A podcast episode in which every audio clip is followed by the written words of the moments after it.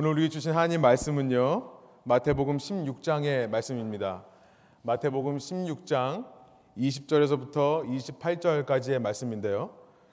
저 여러분이 한 절씩 번갈아가면서 읽고요. 우리 마지막 절 함께 읽도록 하겠습니다. 전환점이라는 제목으로 그리스도와 제자도라는 어, 새로운 터닝 포인트가 되는 전환점의 말씀 20절부터 28절까지 읽겠습니다.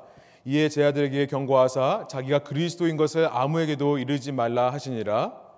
이때로부터 예수 그리스도께서 자기가 예루살렘에 올라가 장로들과 대제사장들과 서기관들에게 많은 고난을 받고 죽임을 당하고 제3일에 살아나야 할 것을 제 아들에게 비로소 나타내시니 베드로가 주를 예수를 붙들고 항변하여 이르되 주여 그리 마옵소서 이 일이 결코 죽게 미치지 아니하리이다.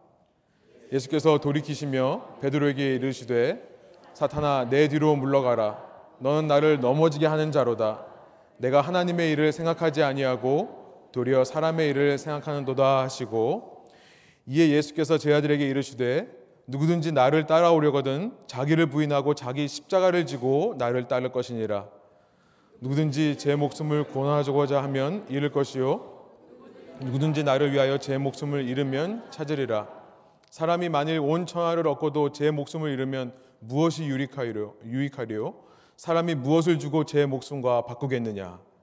인자가 아버지의 영광으로 그 천사들과 함께 오리니 그때 각 사람이 행한 대로 갚으리라 함께 읽겠습니다. 진실로 너희에게 이르노니 여기 서 있는 사람 중에 죽기 전에 인자가 그 왕권을 가지고 오는 것을 볼 자들도 있느니라. 아멘. 함께 앉으셔서 말씀 나누겠습니다. 오늘 제목은 제가 전환점이라고 잡았습니다. turning point라고 했는데요. 지난 한 주간 동안에 이 마태복음 16장 20절부터 28절의 말씀을 묵상하면서 어쩌면 이 말씀이 마태복음 전체에서 가장 중요한 말씀 중에 하나가 아닌가라는 생각이 들었습니다. 특별히 이것을 전환점으로 해서 turning point로 해서 참 많은 것이 바뀌는 것이 아닌가라는 것이 깨달아졌습니다. 그래서 이 말씀을 나누면서요. 우리에게도 전환점이 되기를 소원합니다. 우리에게도 turning point가 되고요. 저희 교회에게도 turning point가 되는 그런 시간 되기를 원합니다. 예수님께서 오늘 본문에 말씀을 하신 곳이 제가 지난 시간 나눴지만 가이사라 빌립보라고 하는 곳이라고 말씀드렸습니다. 예수님께서는 지금까지 활동해 오신 곳이 갈릴리 지역이었는데요. 지도를 보여주시면 갈릴리 지역에서 약 북쪽으로 25마일 떨어진 곳에 시저리아 필리파이, 가이사라 빌립보라고 하는 도시가 있습니다.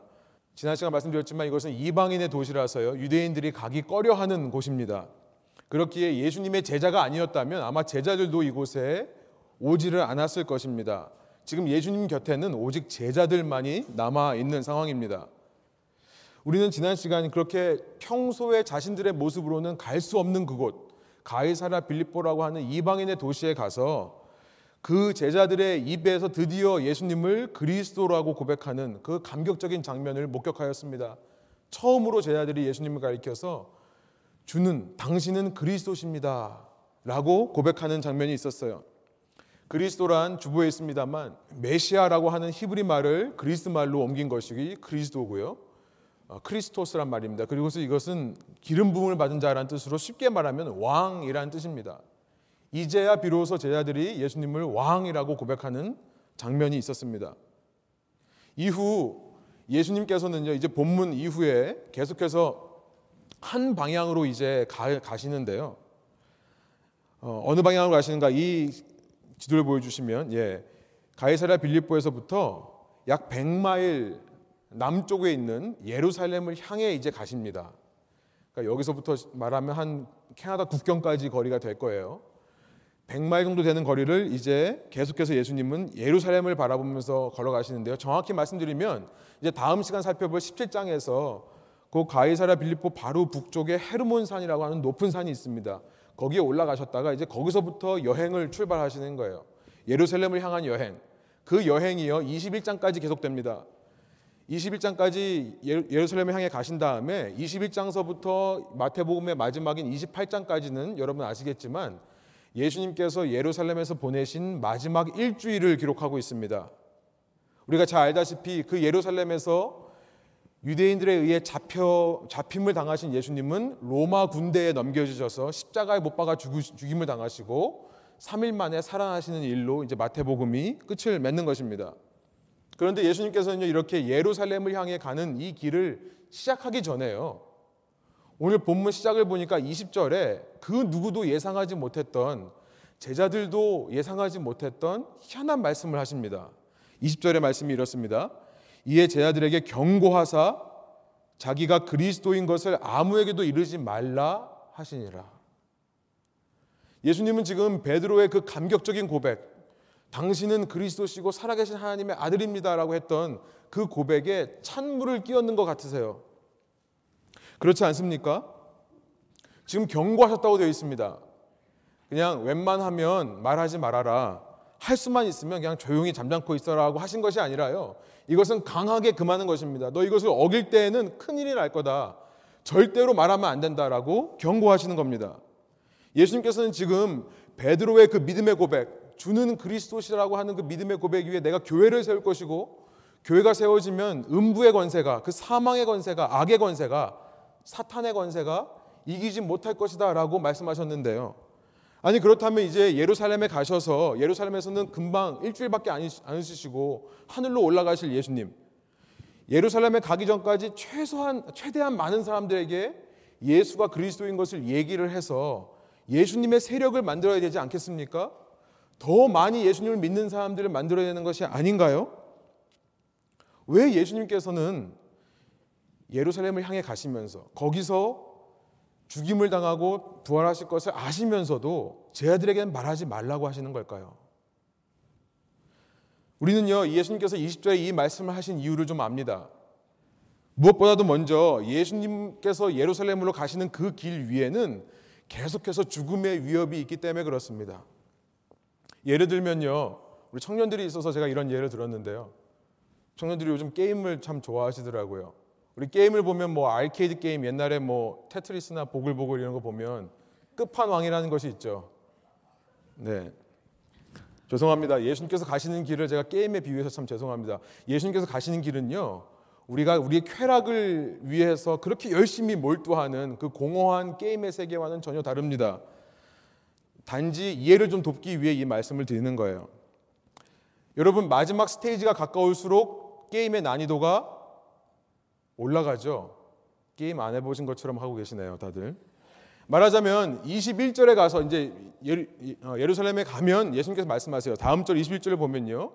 예루살렘에 가면 거기서 장로들과 대제사장들과 서기관들을 만날 것이라고 하는데 말하자면 이것 이들이 끝판왕입니다. 여러분 주부에 있습니다만 이 세 부류를 가리켜서 산헤드린 공회다라고 우리가 보통 이해를 합니다. 산헤드린 공회라는 것은 유대인의 최고의 결정 기구고요. 이 세 그룹으로 이루어져 있습니다. 장로들이 있고 그다음에 어, 대제사장들이 있고 서기관들이 있는 것입니다. 대제사장들은 이제 지난 시간 저희가 봤던 사두개인들이 주로 되어 있고요. 서기관들은 바리새인들입니다. 예수님은 이 산헤드린 공회 이 사람들에 의해 붙잡혀서 이제 십자가형을 당하시고 죽으신 다음에 살아나시는 거예요. 이 전까지는요, 계속해서 예수님이 예루살렘에 가까워 올수록 예루살렘으로부터 이 저항이 커져가는 것입니다. 이들은요, 어떻게 해서든지 예수님을 막으려고 할 것이고요, 예수님이 어떻게 든지 오지 못하게 할 것입니다.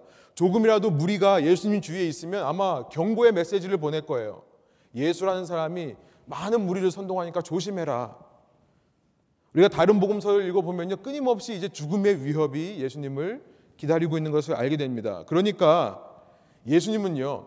예루살렘까지 가셔야 되는데 그 중간에 암살되지 않기 위해 아니 예수님은 사실은 예루살렘에 가셔서 죽으셔야 되기 때문에 그 전까지 정하시지 않은 때에 일찍 죽임을 당하지 않기 위해 이 경고의 말씀을 하시는 것이라고도 이해할 수 있는 것입니다. 여러분 그러나 사실은요, 더 중요한 이유가 따로 있습니다.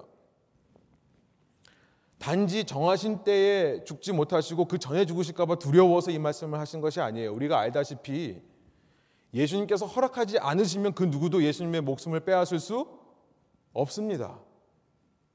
문제는요, 당시 유대인이 가리고, 가지고 있던 이 그리스도라는 단어, 메시아라는 단어, 이 단어가 주는 편견이 있었기 때문에 그래요. 편견입니다. 오해가 있었기 때문에 그렇습니다. 그들은 모두 그리스도라고 하면 메시아라고 하면 그 그리스도라는 사람을 정치적인 군사적인 구원자로 이해했던 것입니다. 정치적 군사적 구원자가 유대인들이 생각하는 무리가 생각하는 그리스도였습니다. 그리스도는요 다윗의 후손으로 올 것이고요. 유대인의 왕이 되어서 잃어버린 다윗의 왕국을 회복할 자라고 이해를 했던 것입니다. 그렇게 잃어버렸던 다윗의 왕국을 회복하기 위해서 어떤 일이 필요합니까? 이방 민족들을 점령하는 일이 필요합니다. 그래서 군사적인 메시아예요. 특별히 지금 세계를 통치하고 있는 이 유대인들을 식민 통치하고 있는 로마 왕국을 무너뜨리는 자가 그리스도가 될 거라는 기대를 가졌습니다. 이런 편견의 세상 속에서요. 이런 기대의 세상 속에서 예수님께서 지금 그리스도인 것을 말씀하지 말라고 그러는 거예요. 유대인에게 갈 것도 없이요. 제자들부터 지금 이런 편견과 오해를 하고 있기 때문에요. 우리가 이제 보겠지만 22절에서 보겠지만요. 베드로조차 예수님을 이해하지 못합니다. 그러니까 이런 편견의 세상 속에서 지금 당신이 그리스도이라는 사실을 알린다면 어떤 일이 벌어지겠습니까? 그 누구도 이 가이사라 빌립보에서부터 예루살렘까지 가는 이 예수님의 길, 이 예수님의 여행에 참된 의미에 대해서 아무도 관심을 갖지 않을 것입니다. 오히려 예수님을 따르면서요, 예수님과의 정반대의 길로 가려고 하는 사람들만 모일 거예요. 예루살렘으로 죽으러 가는 것이 아니라 예루살렘을 죽이러 갈 것입니다. 다른 말로 말씀드리면요. 그렇죠. 예수님께서 왜 예루살렘까지 그렇게 가시는가에 대한 진정한 의미를 묻지 않은 채 우리가 가서 점령하자 이런 사람들만 모일 거예요. 그래서 예수님은요 이런 유대인들의 오해와 편견을 없애시기 위해 복면을 쓰시는 겁니다. 네, 무슨 말씀인지 못 알아주셔도 됩니다. 예. 이 오해와 편견을 없애시기 위해 자신이 그리스도인 것을 알리지 말라라고 지금 말씀하시는 거예요. 그러시면서 중요합니다. 중요한 것이 뭐냐면 이때부터 라고 21절이 시작되고 있습니다. 이때부터 곧 베드로가 대표하는 이 모든 제자들의 입에서 예수가 그리스도라는 그 고백이 터져 나온 그 순간부터 예수님은요 그리스도에 대해서 말하지 말라고 하면서 그리스도 메시아에 대한 새로운 정의를 가르쳐 주시는 겁니다. New definition about Christ, on Christ. 그리스도에 대한 새로운 정의를 지금 21절에 가르쳐 주고 계시는 거예요. 우리 그 정의가 뭔지 한번 한 목소리로 21절 읽어볼까요? 이때로부터 예수 그리스도께서 자기가 예루살렘에 올라가 장로들과 대제사장들과 서기관들에게 많은 고난을 받고 죽임을 당하고 제3일에 살아나야 할 것을 제 아들에게 비로소 나타내시니 한마디로 예수님께서 새롭게 내리, 내리시는 그리스도의 정의란 무엇인가? 한마디로 간단하게 말씀드리면 이것입니다. 고난받는 그리스도라는 거예요. Suffering Christ라는 거예요. suffering Christ. 이전 누구도 유대인 중에 누구도요 그리스도라고 했었을 때 고난 받는 그리스도에 대해서 생각해 본 적이 없습니다. 물론 하나님의 말씀은 그렇게 예언을 했었는데요. 아무리 예언서를 읽었어도 아무리 이사야서 53장을 읽었어도요 유대인들은 이 사실을 몰랐어요. 이것은 한마디로 말하면 모순입니다. 모순. 그러니까 이렇게 말하는 것과 비슷해요. 똑똑한 바보, 헛똑똑이 이런 말을 하잖아요. 소리 없는 아우성, loud silence 이런 말을 한 거 있잖아요. 둘이 같이 있을 수, 없는 것을 함께 쓰는 것입니다. suffering 고난이라는 말과 그리스도라는 말은 함께 있을 수가 없는 것입니다. 어떻게 하나님에 의해 기름 부음을 받은 왕이 고난을 받을 수 있겠습니까? 어떻게 하나님의 아들이라는 사람이 전쟁을 하면 무조건 이길 거 아니에요. 어떻게 질 수 있냐는 거예요. 말이 안 되는 거죠. 예수님은 그리스도에 대해서 새로운 데피니션을 말씀하시면서 내가 가지, 우리가 가는 이 여행, 여행에서 우리가 네 가지를 해야 된다는 것을 말씀하세요. 첫 번째를 보시면 예루살렘에 가는 것이고, 두 번째 많은 고난을 받아야 되는 것이고, 세 번째 죽임을 당하는 것이고, 네 번째 제3일에 살아나야 된다는 것을 말씀하십니다. 이것이 이제부터 우리가 예루살렘까지 가는 이 여행의 아이티너, 아이티너러리다. 아, 일정표다. 라고 말씀하시는 거예요. 이 일정대로 이제 우리가 갈 거다. 그런데요, 제 아들은 아마 이 마지막 다시 살아난다는 내용은 귀에 들어오지도 않았을 것입니다. 그리스도가 예루살렘에 가면 정복해야 될 거다라고 생각하던 그들의 마음 속에요. 예루살렘에 올라가 많은 고난을 당해야 된다라고 말씀하시니까요. 그 당시 사람들의 모든 오해와 편견과는 정반대의 말씀을 하니까요. 그러니까 베드로가 어떤 반응을 보입니까? 22절에요. 타임아웃. 타임아웃을 요청합니다. 잠깐만요, 잠깐만요. 그러고 나서 예수님 잠깐만 와보세요. 22절이죠. 예수님을 잠깐 다른 곳으로 오게 한 다음에 그 다음에 뭐라고 하냐면 항변했다라고 되어 있습니다. 항변했다는 말은 쉽게 말하면 꾸짖, 꾸짖었다는 말이에요. 혼냈다는 말입니다. 이 단어가 어디서 나왔냐면 예수님께서 8장에서 마태복음 8장에서 성남 파도로 성남 바람을 꾸짖으셨을 때 사용했던 단어가 바로 이 단어입니다. 예수님께서 악한 영을 내쫓으실 때 꾸짖으실 때 사용하는 단어가 바로 이 단어예요. 베드로는 그 단어를 사용해서 지금 예수님을 혼내고 있는 겁니다. 아니 방금 주는 그리스도시다라고 외쳤던 그 멋있는 고백은 어디로 갔습니까? 지금 누가 그리스도입니까? 누가 왕인 거예요? 예수님께서요 이런 베드로에게 23절 돌아보시면서 예, 어, 예수님께서 이런 말씀을 하세요. 우리 한번 한 목소리 읽어볼까요? 예수께서 돌이키시며 베드로에게 이르시되 사탄아 내 뒤로 물러가라. 너는 나를 넘어지게 하는 자로다. 네, 거기까지요. 정말 충격적인 말씀이죠. 베드로에게 사탄이라고 하는 것입니다. 베드로에게 사탄이라고 하는 것입니다. 어떤 사람들은 베드로 뒤에 사탄이 숨어 있어가지고 사단 사탄 보고 혼냈다고 말씀하시는 분도 있지만 아닙니다. 문맥을 보면 베드로에게 하는 말이에요. 예전에 예, 예수님께서 처음 사역을 시작하시면서요. 광야에서 세 번 사탄에 의해서 시험 받은 적이 있었, 있었습니다. 그렇죠? 그때 마지막 시험 때 예수님께서 사탄에게 하신 말씀이 뭐였냐면 사단아 물러가라 4장 10절에서 그 말씀을 하셨어요. 그런데 그 단어가 그대로 쓰였습니다. 베드로에게요. 사탄아 물러가라. 원어로 보면 똑같은 단어를 반복하셨습니다. 베드로가 진짜 사탄이 맞을까요? 저는 그에 대한 답이 yes and no라고 생각합니다. 먼저는요, 베드로는 사탄이 맞습니다. 여기서 말하는 사탄이라는 것은 본래 대적이란 뜻입니다. adversary라는 뜻으로요. 쉽게 말하면 길을 가로막는 사람을 가리켜서 사탄아라고 합니다. adversary라고 하는 겁니다. 그렇죠. 지금 베드로는요, 예수님을 붙들고 예수님을 꾸짖고 있습니다. 예수님으로 하여금 예루살렘으로 그렇게 가면 안 된다고 그 길을 앞에 막아 가로섰고 있는 것입니다. 아니, 어떻게 베드로는요, 방금 전에는 예수님께 그리스도시라는 고백을 해서 칭찬을 받았는데요. 바로 다음 순간에는 이렇게 사탄이 되어서 예수님의 길을 가로막는 자가 되어서 예수님한테 꾸중을 듣고 있는 것일까요?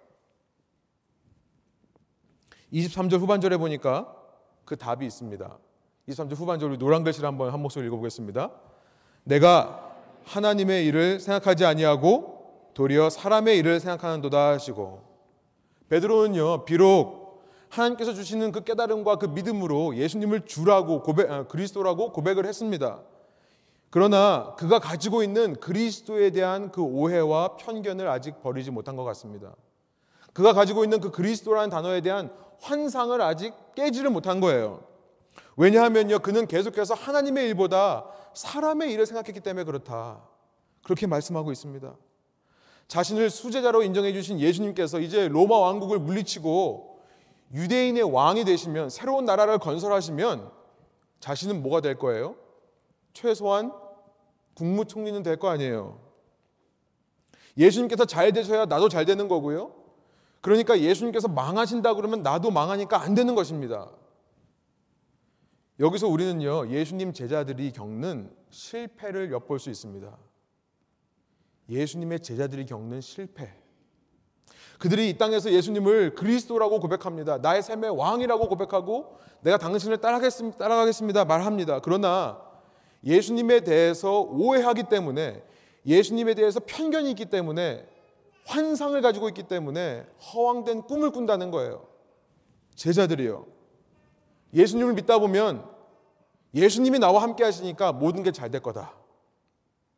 예수님이 나와 함께 하시기 때문에 모든 것에 성공할 거다. 예수님께서 내 삶을 인도해 주시기 때문에 내 삶은 평탄할 거다. 모든 것이 내가 생각하는 대로 잘 풀릴 거다. 라는 생각을 하게 되는 것입니다. 그러다 보니까요. 예수를 믿는다는 사람들이요. 제자라는 사람들이요. 나도 몰래 세상의 논리와 세상의 가치에 더 젖어듭니다. 젖어들어요. 세상에 말하는 그 안정, 세상에 말하는 그 평안, 세상에 말하는 그 유익, 거기에 마음을 뺏기는 거예요. 예수님을 믿고 세상으로부터 구원을 받은 제자들이요. 구원받고 나서 오히려 세상의 영향을 받아서 더 세상 속으로 들어가게 되는 것입니다. 오히려 세상보다 더 세상적인 사람들이 되어버려요. 이전보다 더 심한 형편이 되는 것입니다. 이전에는요, 내가 세상에 살면서 세상 가치대로 살 때는 그래도 혹시 내가 너무 욕심 부리는 거 아닌가? 소심한, 소심한 모습으로 세상적인 것을 추구했다면요. 이제는 예수님을 믿고요. 예수라는 백을 뒤에 없고요. 당당하게 세상적인 것을 요구하는 거예요. 세상적인 것을 당당하게 누리려고 하는 것입니다. 그러다가 조금이라도 예수님이 내 앞길을 가로막는 것처럼 느껴지면요. 예수님께서 생각하지 않은 고난을 허락하신다는 것처럼 느껴지면요. 예수님께서 인생의 어려움을 느끼게 하신다면 예수님이 내 앞을 가로막는 것처럼 느껴지면요. 당당하게 아무런 거침없이 예수님을 붙들고 혼내는 겁니다. 베드로는요 아마 예수님께 사탄이라는 소리를 듣고 많이 마음이 상했을 거예요. 저 같았으면 정말 많이 실망했을 것 같아요. 그렇지 않습니까? 그러나 그는 참 감사하게도요 자신을 사탄이라고 부르신 예수님을 미워하고 그 따르던 길을 그만둔 다음에 돌이 돌아선 게 아니라요 자신이 예수님의 대적이 되었구나라는 사실을 깨닫고 회개하고 돌아선 것 같습니다. 이 말씀을 읽어서 참 기가 막힌 건 뭐냐면 자기를 따라주는 제자를 가리켜서 사탄이라고 말하는 스승도 참 대단하지만요. 스승에게서 사탄이라는 소리를 듣고도 끝까지 그의 제자가 된 베드로도 참 대단한 것 같습니다. 그런 베드로가요. 베드로후서 2장에 이런 기록을 남겼습니다. 우리 지난 어제 묵상 본문이었는데요. 베드로후서 2장 20절부터 22절. 만일 그들이 우리 주 대신 구주 예수 그리스도를 알므로 세상의 더러움을 피한 후에 다시 그 중에 얽매이고 지면 그 나중 형편이 처음보다 더 심하리니 지금 그 얘기를 하는 거죠. 본인의 경험담을 얘기하는 것 같습니다. 내가 예수님을, 예수님을 빼게 등에 업고 그렇게 자신만만하다가 예수님께로부터 사탄이라는 소리를 들은 그 경험. 21절 의의 도를 안 후에 받은 거룩한 명령을 저버리는 것보다 알지 못하는 것이 도리어 그들에게 나으니라. 차라리 처음부터 모르는 것이 나을지도 모르겠다. 22절 참된 속담에 이르기를 개가 그 토하였던 것에 돌아가고 돼지가 씻었다가 더러운 구덩이에 도로 누웠다 하는 말이 그들에게 응하였도다. 사도 베드로는요 거짓 교사들, 거짓 선생들을 향해서 이런 말씀을 하면서 개가 토해낸 것을 다시 먹는 것처럼 돼지가 열심히 샤워시켜 놨더니 다시 또 그 더러운 것에 뒹구는 것처럼 그런 꼴이 되어 버렸다. 그래서 사도 베드로의 권면은 이렇습니다. 사도 베드로가 쓴 전후서를 결론 짓는 3장 마지막 절이 이렇습니다. 그러므로 사랑하는 자들아 너희가 이것을 미리 알았은즉 무법한 자들의 미혹에 이끌려 너희가 굳센 데서 떨어질까 삼가라. 베드로는요 사탄이 아니었지만 사탄의 미혹에 넘어간 것입니다. 그래서 사탄이 원하는 그 모습 그대로 예수님의 길을 가로막아 선 것이었습니다. 그런 베드로가 얘기하는 거예요. 무법한 자들의 미혹에 끌려 더희가 굳센 데서 떨어질까 늘 조심하면서 살아라. 18절. 우리 한번 한 목소리 읽어볼까요? 오직 우리 주 곧 구주 예수 그리스도의 은혜와 그를 아는 지식에서 자라가라. 영광이 이제와 영원한 날까지 그에게 있을지어다. 그래서 예, 어, 베, 베드로는요 맞습니다. 사탄의 유혹에 잠깐 넘어가서 사탄처럼 행동했습니다. 예수님의 일을 가로막는 예수님의 대적자가 잠깐 되었었습니다. 그러나 그는 결코 사탄은 아니었습니다. 이렇게 깨닫고 돌아온 거예요. 18절의 말씀처럼 이제는 그 예수님의 은혜와 그를 아는 지식에서 자라가라라고 권면하고 있습니다. 내가 그랬듯이 그리스도가 누군지, 그리스도가 어떤 일을 했는지를 깨닫고 그 지식 안에서 자라가라라고 말씀하고 있는 것입니다. 사실은요, 예수님은 지금 베드로에게 사단아 물러가라라고 말씀하시면서 실은 베드로에게 그 말씀을 해주시는 거예요. 너는 사단이 아니라는 말씀을 동시에 해주고 있는 것처럼 보입니다. 왜냐하면요, 그 증거가 23절에 있습니다. 예수님께서 사단아 물러가라 하시면서 그 사이에 무슨 단어를 집어넣으셨죠? 내 뒤로라는 말을 집어넣으셨기 때문에 그래요.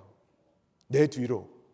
여러분, 사탄이 결코 할 수 없는 일은요, 예수님 뒤로 가는 것입니다. 사탄은 그걸 못해요. 여기서 뒤로 간다는 것은 그냥 물리적으로 뒤에 선다라는 의미가 아니라 제자가 된다라는 의미가 되는 것입니다. 원어로 보면 뒤에 선다라는 것은 제자가 된다는 표현과 함께 쓰이는 단어입니다. 그래서 예수님께서 베드로를 처음 제자를 부르실 때 했던 말씀이 있으 셨죠. 4장 19절에 나를 따라오너라. 베드로에게 처음 하신 말씀이에요. 그런데 그 말이요.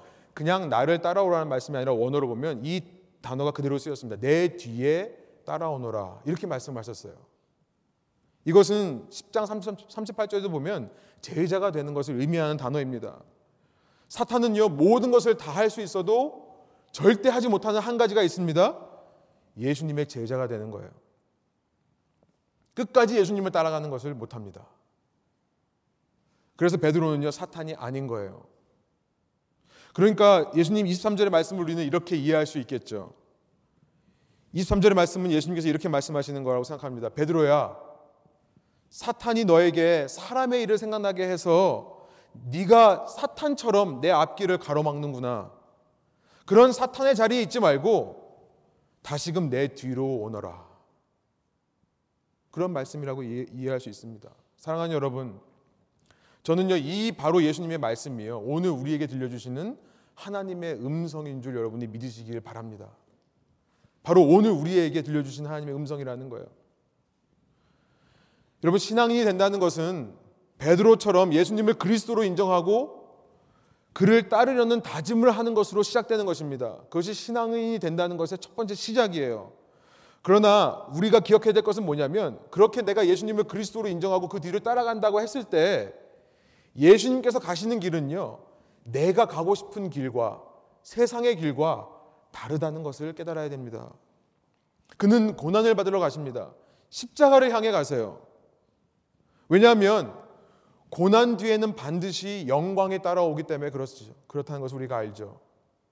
고난 뒤에는 영광이 있는 것입니다. 다른 말로 말하면 고난이 없으면 영광도 없는 거예요. 영어로 보면요. no cross, no glory 라고 표현할 수 있는 것입니다. 그래서 우리도 예수님을 따라가야 됩니다. 예수님을 따라가다 보면 때로 내가 원하지 않는 길로 가실 때가 있어요. 그러나 그 이유에 대해서 우리가 알아야 됩니다. 영광에 동참하기 위해서 그렇다. 근데 이렇게 말하면요. 우리는 이런 생각이 들어요. 아, 영광 좋죠. 그러나 실제로 이 길은 너무나 힘들어요. 이 길은 좀 안 갔으면 좋겠어요라고 하는 마음이 우리 속에 들어요. 그렇지 않습니까? 고난의 길이기 때문에 시시때때 우리 마음 속에 베드로 같은 마음이 들 때가 참 많이 있습니다. 예수님께 이 길은 아니라고 말하고 싶은 거예요. 왜 꼭 이 길로 가셔야 되냐고 따지고 싶은 거예요. 아니 그게 꼭 가셔야 되면 예수님 혼자 가십시오. 라고 말하고 싶은 충동이 드는 것입니다. 여러분 그런 거 많이 느끼지 않으세요? 때로 더러운 물질들이 다 가라앉아 가지고요. 조금 깨끗해 보이는 내 마음이 누군가에 의해 혹은 무엇인가에 의해 이렇게 휘저음을 당하면요. 아래 앉아 있던 아래 가라앉아 있던 그 더러운 것들이 다 올라와서 물이 뿌옇게 됩니다. 꾹꾹 눌러두었던 내 죄성이요. 한순간 터져 나와가지고 내가 지금까지 쌓아온 공, 이 공든탑이 와르르 다 무너지는 것 같은 느낌을 받을 때가 있지 않습니까? 저만 그런 건 아니죠. 모든 것을 포기하고 싶은 마음이 들 때가 있어요. 아, 내가 이거밖에 안 되는구나. 아, 그냥 다 때려치자. 그러나 그럴 때마다 오늘 예수님의 말씀을 기억하라는 거예요. 그것은 사탄의 일이다. 그것을 깨닫고 내 뒤로 다시금 와라. 다시금 내 뒤로 와라. 23절에 보니까요. 예수님의 마음을 아파하게 한, 아프게 하는 것이 있습니다. 너는 나를 넘어지게 하는 자로다. 이 말씀을 하실 때 예수님의 마음이 얼마나 아팠을까요? 나를 넘어진다. 예수님께서는요, 사실 우리 때문에 걸려 넘어지는 분은 아니십니다. 그러나 베드로의 이 고백이 예수님으로 하여금 걸려 넘어지게끔 할 수 있는 그런 고백이었다는 것을 지금 상기시켜 주시는 거예요. 원어로는요, 걸려 넘어진다는 것이 쥐를 잡으려고 쥐덫을 피는, 피는 것, 함정을 놓는 것, 그런 말을 한 것입니다. 너의 말 때문에 내가 넘어지겠구나. 그 말씀을 하시는 거예요. 여러분, 예수님의 마음을 아파게 하는 것은 예수님을 힘들게 하는 것은요, 교회 밖에 있는 사람이 아니라는 것을 다시 한번 깨닫습니다. 예수님을 넘어뜨릴 수 있는 사람, 예수님의 마음을 아프게 하는 사람들은요, 베드로 같은 사람이에요. 예수님을 따르겠다고 고백해 놓고 다음 순간에 세상의 가치와 세상의 쾌락과 나의 죄성에 무너져서 예수님의 길을 가로막으려고 하는 제자들의 마음, 제자들의 모습. 그것이 예수님의 마음을 아프게 한다는 것입니다. 여러분, 이제 우리는요,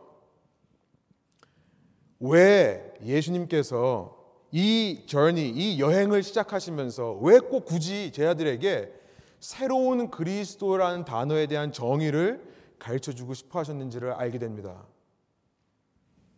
왜 예수님께서 하나님의 아들이심에도 불구하고 하나님께서 기름 부음 받은 메시아임에도 불구하고 평탄한 길로 못 가시고 고난의 길로 갈 수밖에 없는가? 우리는 그 이유를 발견하는 거예요. 왜 꼭 고난을 통과해야지만 영광을 받으신다고 하는가? 왜 크로스가 먼저 와야 글로리가 따라오는 것인가? 바로 이런 베드로 같은 우리의 실패들의 문제 때문에 그렇다는 거예요. 베드로 같은 모습들이 제자들에게 있기 때문에 예수님께서 그 길을 가실 수밖에 없는 것입니다. 순간순간 사탄에게 미혹되어서요. 사탄에게 넘어가서 믿음의 반석에서 떨어지는 자들. 머리로는 압니다. 머리로는 인정을 해요. 그리스도라고 고백을 합니다. 그러나 삶으로는 안 되는 우리들을 위해 예수님은 바로 그런 우리들을 위해 십자가를 지고 죽으실 수밖에 없는 것입니다. 그래서 그 십자가에서 우리의 모든 죄악들과 우리의 모든 실패들을 다 무효화시킬 수밖에 없는 거예요. 십자가를 통해서만이 가능한 것입니다. 그래서 예수님께서요, 니네들이 기억하고 있던 그리스도는 잊어버려라. 내가 새로운 그리스도가 뭔지를 정의 내려주겠다. 고난받는 그리스도다. 말씀하시는 줄 믿습니다. 여러분, 예수님께서 이렇게 그리스도라는 단어에 대한 새로운 정의를 내리셨다면요. 그 그리스도를 믿고 고백하고 따라가는 제자들 역시 그 제자들의 삶, 제자도라는 단어 역시 새롭게 정의가 되어야 되는 줄 믿습니다. 그렇지 않겠습니까? 우리 주가 바뀌었는데요. 제자들도 바뀌어야죠. 여러분, 결국 우리가 예수님께서 왜 이렇게 고난의 길을 나를 인도하시는가? 내가 예수 믿고도 왜 이렇게 어려움이 내 삶에 찾아오는가? 라고 하는 것을 고민할 때요. 우리가 빼먹는 것이 있습니다. 나의 죄성과 나의 약함과 나의 실패를 빼놓고요. 누군가 때문에 다른 누군가 때문에 예수님께서 그 길을 가신다고 생각하기 때문에요. 그 어려움이 닥쳐오면 그 길을 막고 싶은 거예요. 아, 일로 좀 그만 갑시다. 말하고 싶은 거예요.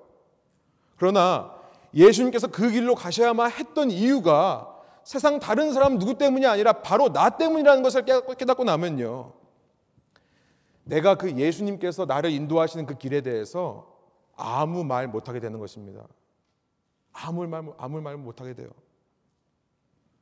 이 말씀을 준비하다가 옛날 제 생각이 났어요. 제가 어렸을 때 참 사고뭉치였어요. 제가 어머님, 저희 어머님이 저 때문에 학교에 참 많이 불려다니셨, 습니다 예, 그렇게 안 보이, 예, 예, 보인다고 그러면 상처받습니다. 속으로는 그러셔도 그냥 겉으로는 아, 그렇게 안 보인다고 말씀해 주세요. 제가 유리창을 깬 게 한두 번이 아니라서요. 어떤 정말 한, 한 학기에는 정말 몇 번을 깼는지 모르겠어요. 그 이중 유리되어 있는 거라서 비싼데요. 예, 뭐 친구랑 싸우다가 장난치다가 아니면 성질 난다고 막 깨부시고 막 그래가지고 제가 한 번은 교실 앞문을 뛴 적도 있습니다. 그래서 어머니 뒤를 따라서 그 선생님한테 혼나러 가는 그런 기억이 나요. 만일 아무 일도 없는데 내가 선생님이 야 엄마 모시고 와 그래서 내가 가는 길이었다면 저는 아마 그렇게 불평했을 거예요. 아 엄마 왜 꼭 가야 되냐고 나 지금 학교 갔다 와서 피곤해 죽겠는데 친구들하고 놀고 싶은데 왜 가야 됩니까? 아, 그냥 엄마만 가면 안 되는 거예요? 왜 나까지 가야 돼요? 이런 얘기를 했을 거예요. 엄마는 바보예요? 왜 선생님이 부르면 그냥 따, 졸졸졸 따라가는 겁니까? 오, 라고 하면 오고 가라면 가는 사람이 우리 엄마예요? 아마 그런 생각을 했을 거예요. 그러나 제 잘못 때문에 어머니가 불려가는 것을 알기 때문에요. 저는 제 모습이 기억이 나요. 그냥 조용히 고개 숙이고 따라가는 거예요. 오히려 어머님한테 죄송한 마음이 드는 겁니다. 아니 어머니가 뭐가 잘, 뭐가 못 나셔서 나 때문에 이렇게 선생님들 앞에서 고개를 숙이셔야 되는가? 아니 우리 어머니가 뭐가 문제가 있어서 나 때문에 그 비싼 유리창 값을 물어야 되는가? 오히려 어머니께 죄송한 마음이 드는 거죠. 그래서 후에 이것을 깨달은 베드로가요. 베드로전서 2장에서 이런 고백을 합니다. 이것은요, 그냥 우리가 읽으면 무슨 말인지 이해가 안 되는데요. 지금 이런 문맥에서 읽으면 아마 여러분 이해가 되실 거예요. 베드로전서 2장 19절부터 21절입니다. 부당하게 고난을 받아도 하나님을 생각함으로 슬픔을 참으면 이는 아름다우나. 20절 죄가 있어 매를 맺고 참으면 무슨 칭찬이 있으리요 그러나 선을 행함으로 고난을 참 받고 참으면 이는 하나님 앞에 아름다우니라. 우리는요 고난 중에서는요 이런 말씀들이 위로가 되지 않고요 오히려 화가 납니다.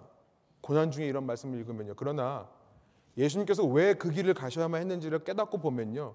전혀 다른 시각으로 읽게 되는 것입니다. 21절.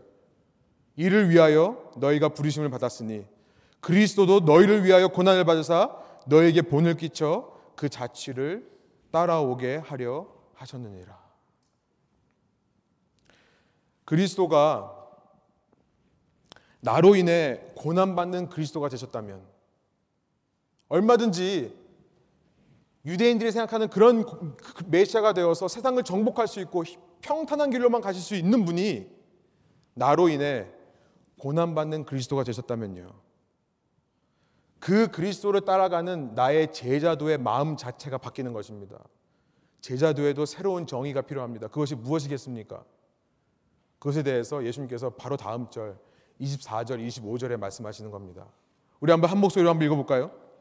이에 예수께서 제자들에게 이르시되 누구든지 나를 따라오려거든 자기를 부인하고 자기 십자가를 지고 나를 따를 것이니라. 누구든지 제 목숨을 구원하고자 하면 잃을 것이요 누구든지 나를 위하여 제 목숨을 잃으면 찾으리라. 이전에는요, 네 자신을 부인하고 십자가를 지라고 하니까 부담으로 다가오는데요. 예수님께서 가신 것이 나 때문이라는 것이 인정이 되면요, 우리 마음 속에 자발적으로 이런 마음이 드는 것입니다. 첫 번째는 나를 부인하는 마음. 부인하라고 강요해서가 아니라 예수님의 그 은혜를 깨달을 때요. 나 때문에 고개 숙이신 예수님의 모습을 깨달을 때 내가 사람의 일, 사람의 생각을 포기하는 것입니다. 내, 자, 내 자신을 부인하는 거예요. 두 번째, 내 십자가를 지는 것입니다. 나도 예수님처럼 누군가에게 희생할 수 있는 사람, 헌신할 수 있는 사람, 섬길 수 있는 사람이 되는 거죠. 무엇보다 복음을 전하는 사람이 되는 것입니다. 세 번째, 그리고 예수님을 위해 내 목숨까지도 이를 준비를 하는 거죠. 내 목숨을 아까워지 않는 것, 다른 말로 말하면 내 자아가 죽는 것입니다. 내 안에 나는 죽고 예수님께서만 살아계시도록 하는 것이죠. 여러분 이전까지 제자도는 당시 제자들이 이해하던 디사이플십 제자도는 뭐냐면 그냥 예수님만 따라가면 되는 거예요. 그래서 그 예수님께서 능력을 발휘해서 온 세상을 점령하면요. 그럼 나는 그냥 그 덕에 국무총리 하는 거고요. 그 덕에 장관 되는 거고요. 그 덕에 참모 되는 것이고요. 내가 예수님을 따랐다는 이유만으로도 나에게 상이 주어지는 것이 당시 제자도의 이해였습니다.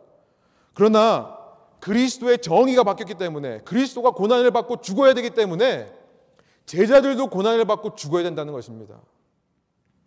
누가 대신 나를 위해서 죽어줄 수 있는 것이 아닙니다. 내가 죽어야 된다는 거예요. 여러분 고난의 유익에 대해서 이후 따라오는 영광이 있다고 말씀드렸는데요. 그게 다가 아닙니다. 고난의 유익은 이후 따라오는 영광이 다가 아니에요. 제자들은요 이렇게 고난을 함께 받아가면서 자기 속에 본성적으로 자리 잡고 있는 그 죄라고 하는 노예 근성을 하나씩 하나씩 뽑아내는 것입니다. 고난을 통해 성숙하고 고난을 통해 변화해 가는 것입니다. 그래서 앞서서 저희가 no cross, no glory라고 했지만 여러분 이것을 기억하시기 바랍니다. No fight, no victory. 다음 슬라이드 보여주세요. No fight, no victory. 여러분 승리라고 하는 것은요, 빅토리라고 하는 것은요, 아무리 그것이 힘들고 고된 싸움이라 할지라도 싸워야 얻어지는 줄 믿습니다. 싸워야 얻어지는 거예요. 가만히 집에 앉아가지고 아무것도 안 하고 나는 승리했다 말할 수 있는 사람 없습니다. 예수님을 그렇게 따라가는 고난에 동참하는 유익이 뭡니까? 후회받을 영광도 있지만 지금 내가 예수님을 따라가면서 순간순간 예수님과 함께 승리하는데 그 유익이 있다는 것을 저는 믿습니다. 때로 넘어지죠. 때로 실패합니다. 때로 좌절하기도 하고요. 포기하고 싶은 마음이 들 때도 있어요. 그러나 예수님께서 우리에게 주신 약속은 무엇입니까? 십자가 뒤에는 영광이 있을 것이고 네가 지금 당하는 이 고난, 그 치열한 선한 싸움을 싸우는 거에는 반드시 네가 승리하리라. 그 말씀을 우리에게 해 주시는 겁니다. 26절, 27절이에요.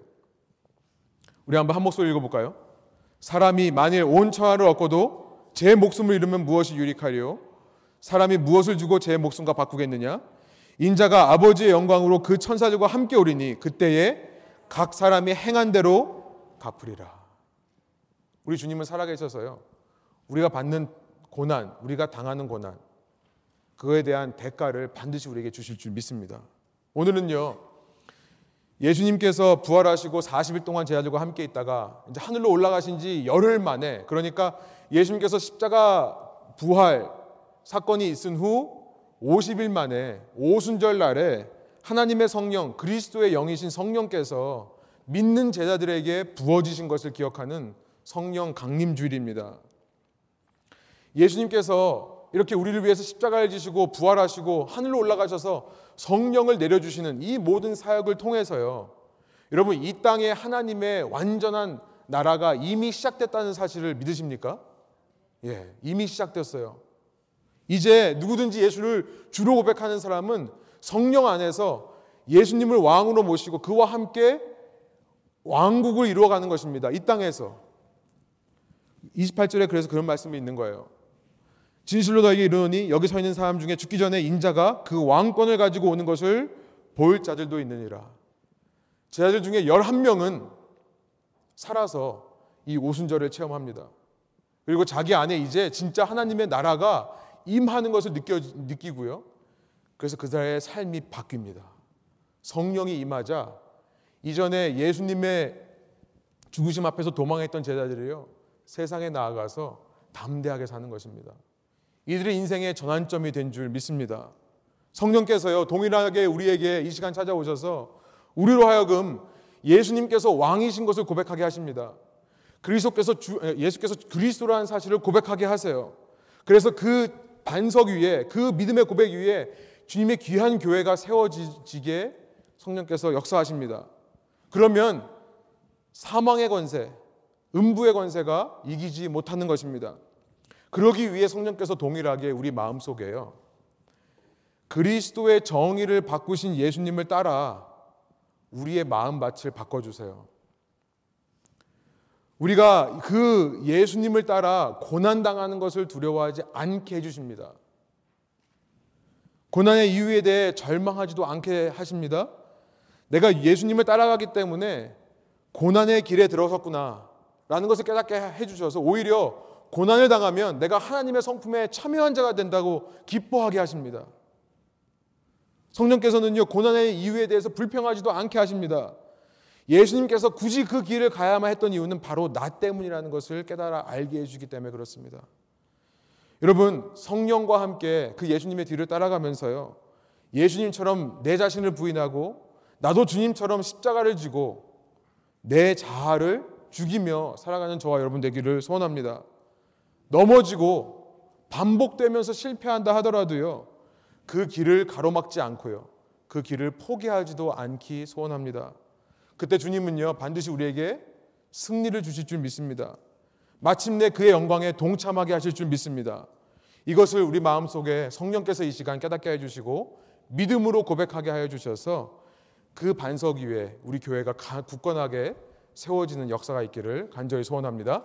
함께 기도하시겠습니다. 이 시간 들으신 말씀을 기억하시면서 우리 조용히 침묵하시면서 주님께 결단하시고 주님과 대화하시는 시간 갖겠습니다. 함께 기도하시겠습니다.